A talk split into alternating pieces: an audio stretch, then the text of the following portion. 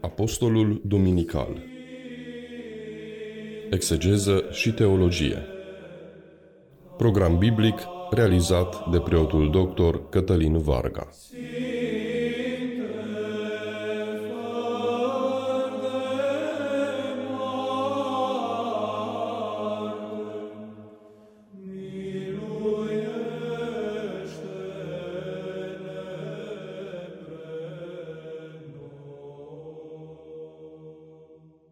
Hristos în mijlocul nostru. Iată-ne, dragi radioascultători, adunați încă o dată în jurul cuvântului lui Dumnezeu. Continuăm explicațiile noastre la Apostolul Duminical, cu ajutorul Domnului. Intrăm în Duminica a 15-a după Rusalii, când în biserici se va citi textul apostolic din 2 Corinteni, capitolul 4, de la versetul 6 la 15. Meditația noastră poartă următorul titlu, Trupul este stricăcios, perisabil, dar slava sa în Hristos este veșnică. Mai întâi de toate să dăm citire textului biblic. Sfântul Pavel le scrie Corintenilor așa, fiindcă Dumnezeu, care a zis strălucească din întuneric lumina el a strălucit în inimile noastre ca să strălucească cunoștința slavei lui Dumnezeu pe fața lui Hristos. Avem comoara aceasta în vase de lut ca să se învedereze că puterea covârșitoare este a lui Dumnezeu și nu de la noi. În toate pătimind în necaz, dar nefiind striviți, lipsiți fiind, dar nu deznădăjduiți, prigoniți fiind, dar nu părăsiți, doborâți, dar nu nimiciți, purtând întotdeauna în trup omorârea lui Isus, pentru ca și viața lui Isus să se arate în trupul nostru. Căci pururea noi cei vii suntem dați spre moarte pentru Isus, ca și viața lui Isus să se arate în trupul nostru cel muritor. Astfel că în noi lucrează moartea, iar în voi viața. Dar având același duh al credinței, după cum este scris, crezut am, pentru aceea am și grăit, și noi credem, pentru aceea și grăim, știind că Cel ce a înviat pe Domnul Isus ne va învia și pe noi cu Isus și ne va înfățișa împreună cu voi, căci toate sunt pentru voi, pentru ca înmulțindu-se harul să prisosească prin mai mulți mulțumirea spre slava lui Dumnezeu Amin. În fața suspiciunilor creștinilor din Corint, apostolul continuă să le amintească ceea ce este cu adevărat important. Nu atât persoana și lucrarea sa, cât lucrarea mântuitoare pe care Hristos o săvârșește prin el. Nu toți însă reușesc să înțeleagă Evanghelia pe care o propovăduiește, deoarece în tocmai evreilor din vechime rămâne același văl peste ochii lor vestea mântuirii fiind ascunsă, învăluită, ca lupto este termenul în original, fiind învăluită sau ascunsă celor care sunt pe calea pierzării, fiindcă Dumnezeul veacului acestuia a orbit mințile lor, se spune în câteva versete mai sus. Devine evidentă în acest sens antiteza dintre orbire și iluminare, între versetele 4 și 6. O antiteză care ne reamintește despre o teologie apostolic paulină în care Dumnezeu aduce lumina, iar satana întunericul și orbirea sufletească. Lumina Duhului este dată de slava lui Hristos, care se revarsă peste chipul său, Hristos fiind uh, icoana lui Dumnezeu sau chipul lui Dumnezeu plin de slavă. Hostestină icon theum, spune apostolul. Ideea pe care o va relua și în epistola către Coloseni, când va spune că Hristos este icon, iconos, chip al chipului, adică revelarea lui Dumnezeului Tatăl în persoana și lucrarea lui Isus Hristos. Această prezență a lui Hristos în slujirea sa oferă putere paradoxal în mijlocul vulnerabilității, respectiv fragilității condiției sale umane. Apostolul susține că este de fapt dorința lui Dumnezeu de a-și manifesta slava tocmai prin intermediul celor mai puțin impunători din punct de vedere fizic, așa cum era și el, se știe despre constituția sa fizică, slăbuță, descărnată. Ci mai degrabă Hristos alege vasele umile, pentru că aceștia, prin suferințele lor, să poată participa la suferințele lui Hristos și implicit alături de întreaga biserică.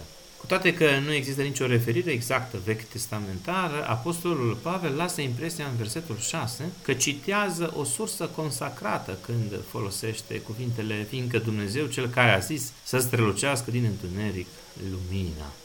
Unii exegeții spun că s-ar putea să se facă referire la istoria creației și trimit către referatul facerii, primele capitole ale Bibliei și că prin aceasta apostolul creează o paralelă între lumina de la începuturi și lumina Evangheliei, care și ea poate fi considerată tot un act creator specific lui Dumnezeu.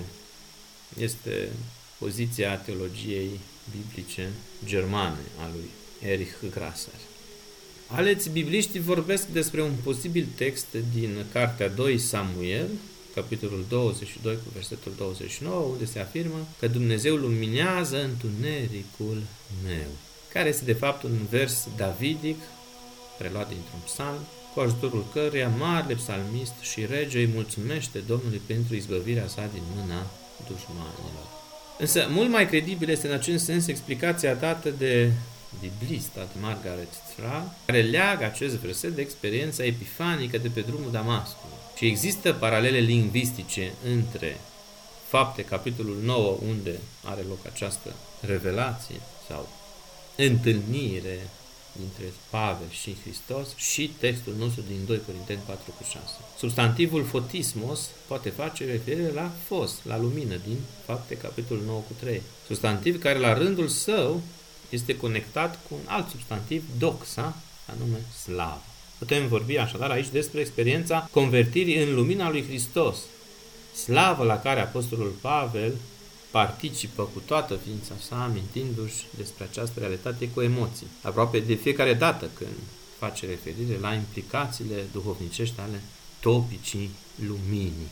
Apostolul nostru se continuă cu limbajul despre trup, soma sau somatos, în limba originală, este un topic prezent ca un fir roșu în această secțiune a epistolei, începând din capitolul 4 cu versetul 7 până în capitolul 5 cu versetul 10.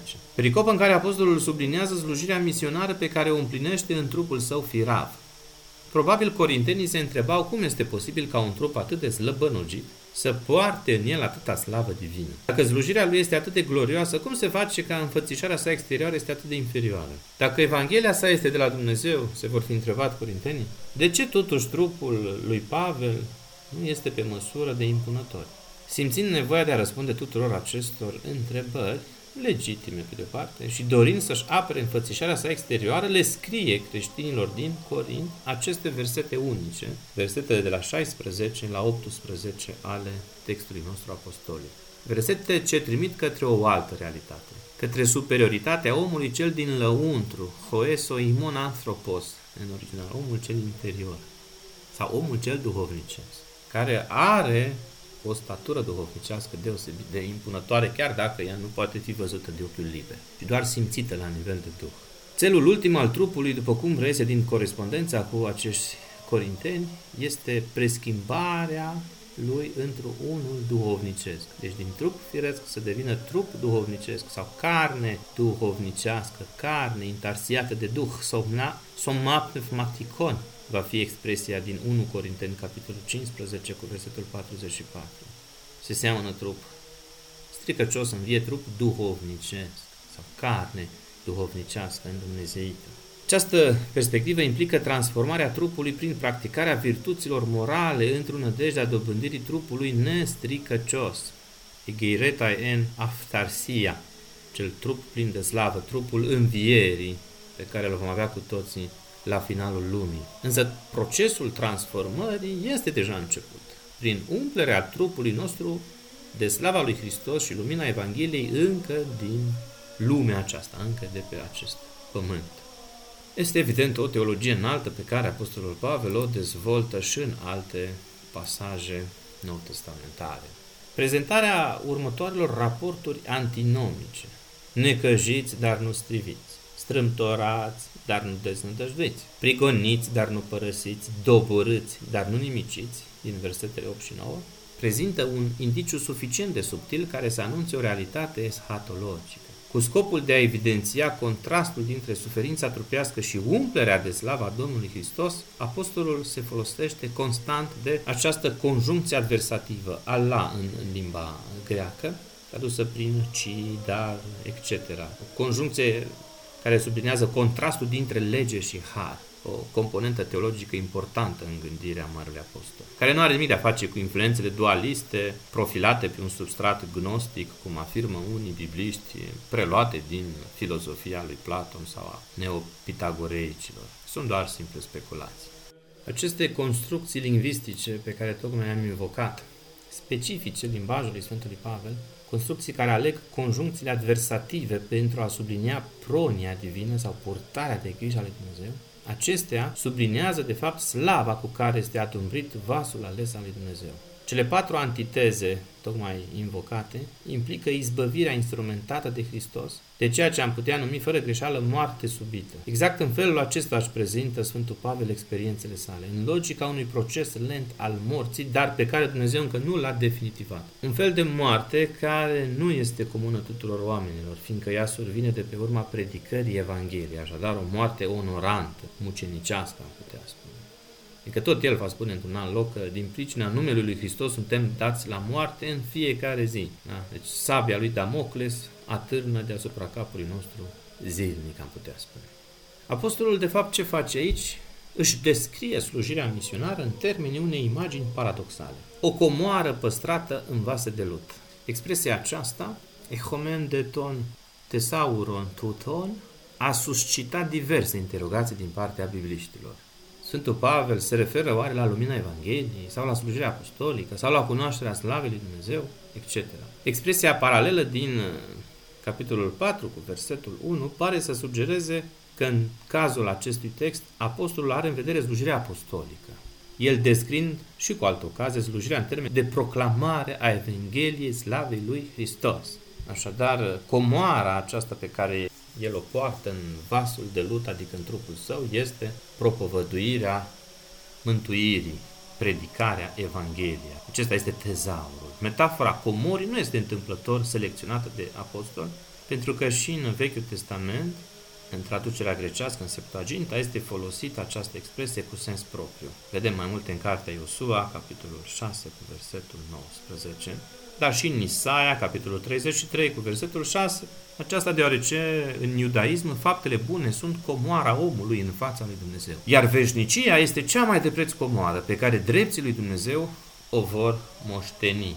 Și vedem mai multe în cartea Apocalipsa, capitolul 6. După cum bine reiese din contextul invocat, Apostolul neamurilor nu se bucură în sens egoist de această onorantă slujbă a predicării Evangheliei. De fapt, însă și exprimarea sa la plural, avem, spune, denotă întregul colegiu apostolic.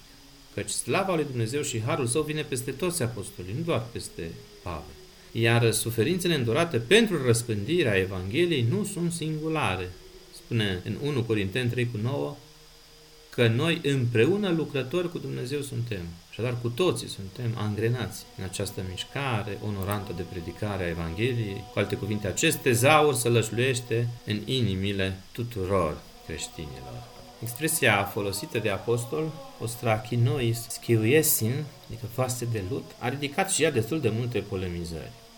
Unii au înțeles-o ca pe o metaforă gnostică folosită pentru a descrie nimicnicia trupului uman. Alții au recunoscut în ea exprimarea cinic-stoică, prin care se spune că oamenii sunt trecători în tocmai vaselor de lut. Iar alții au identificat paralelisme cu mișcarea de la Qumran, care privea omul mort ca pe un vas de lut. În schimb, literatura patristică, adică Sfinții noștri părinți, de la care noi ne luăm lumină, cu ajutorul cărora înțelegem Sfânta Scriptură, Literatura patristică, spuneam, a înțeles în exprimarea mai puțin obișnuită a Apostolului Pavel referințe către natura efemeră a trupului uman, care nu poate face nimic fără ajutorul lui Dumnezeu. De exemplu, Sfântul Ieronim înțelege prin imaginea vaselor de lut simbolistica smereniei cuvântului Scripturii, iar Sfântul Ioan Gură de Aur înțelege condiția naturii umane care este slăbănogită și perisabilă. Însă cu atât mai mult iese în evidență puterea lui Dumnezeu care își face lucrarea cu astfel de vase. Iar în uh, ceea ce privește continuarea acestui verset problematic, pentru a arăta că această covârșitoare putere este de la Dumnezeu, nu a noastră.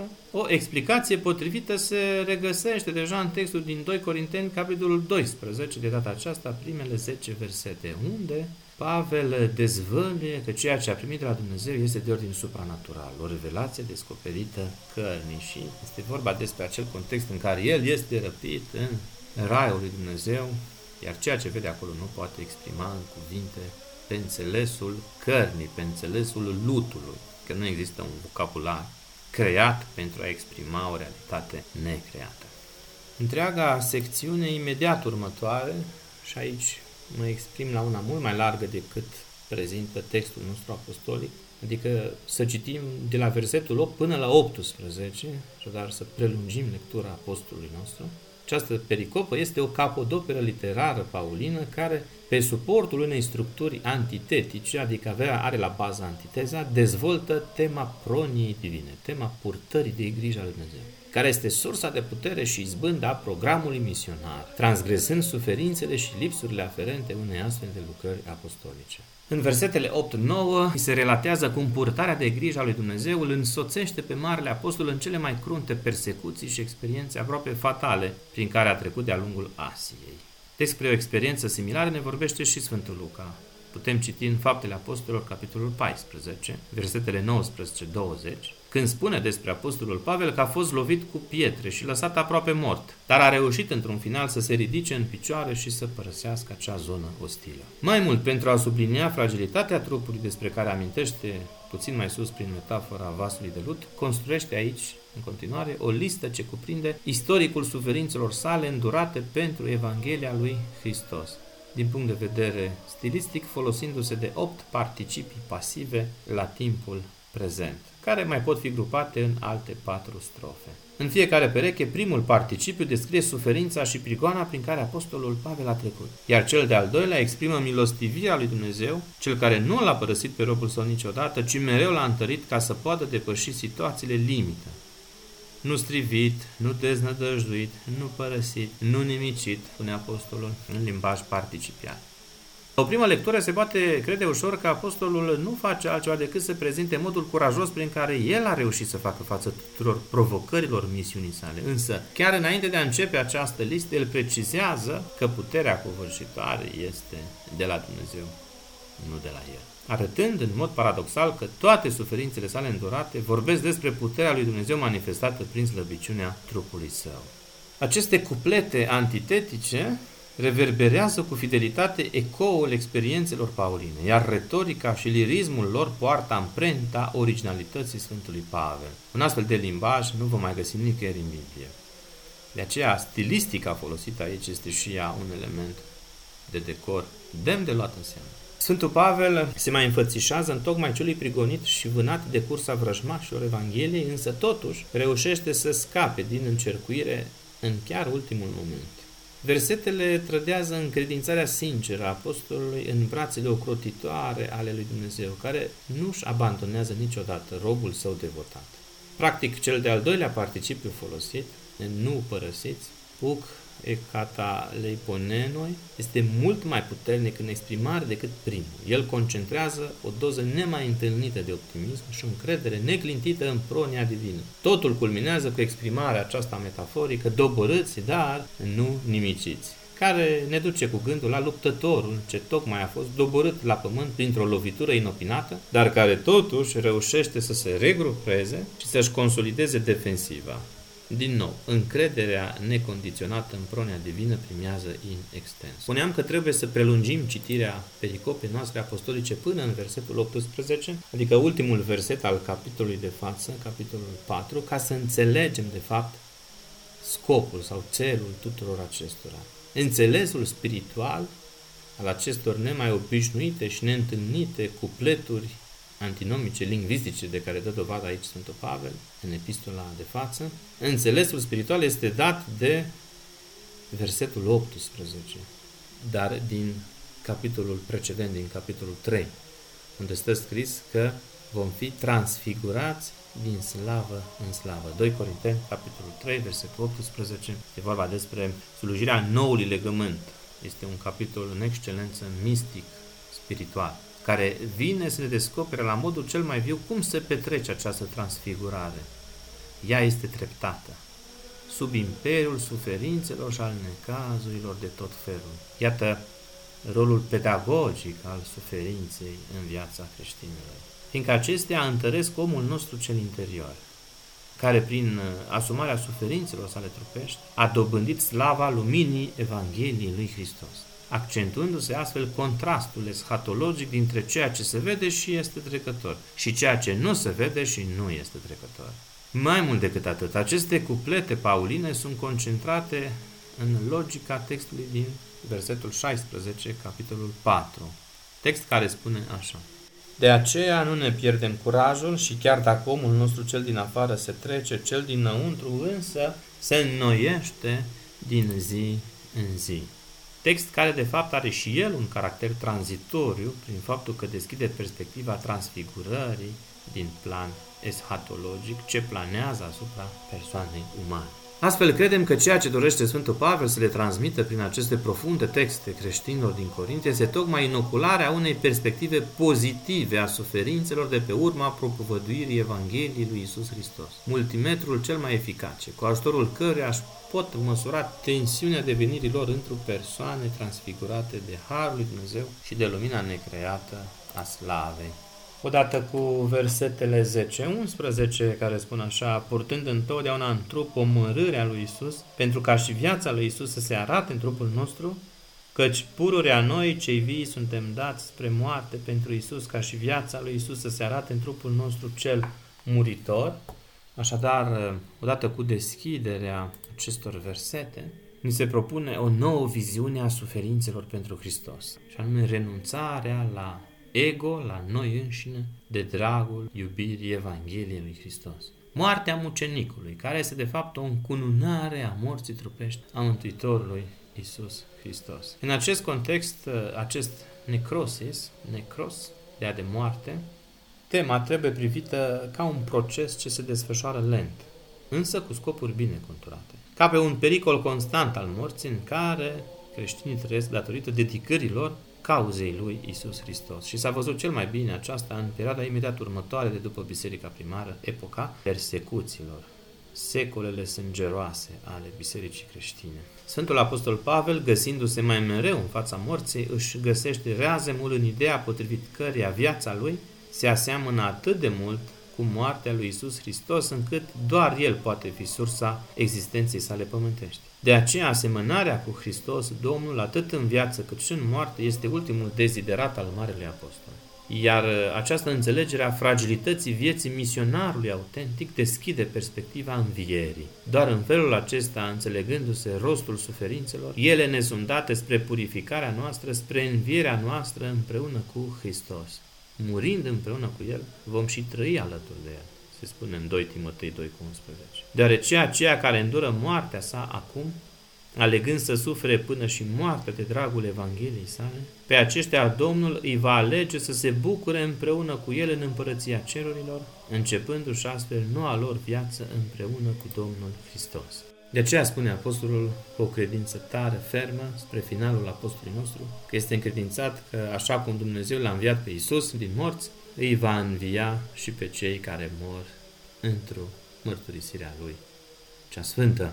De fapt, dacă vom citi cu mai multă atenție Noul Testament, vom observa că Apostolul adeseori menționează că moartea și învierea lui Isus Hristos este izvorul de putere al întregii biserici. Iată, de exemplu, două versete în acest sens. Primul este în Romani 8 cu 17. Aici Apostolul Pavel zice așa, și dacă suntem fii, suntem și moștenitori. Moștenitori ai lui Dumnezeu și împreună moștenitori cu Hristos, dacă pătimim împreună cu El, ca împreună cu El să ne și preamărim.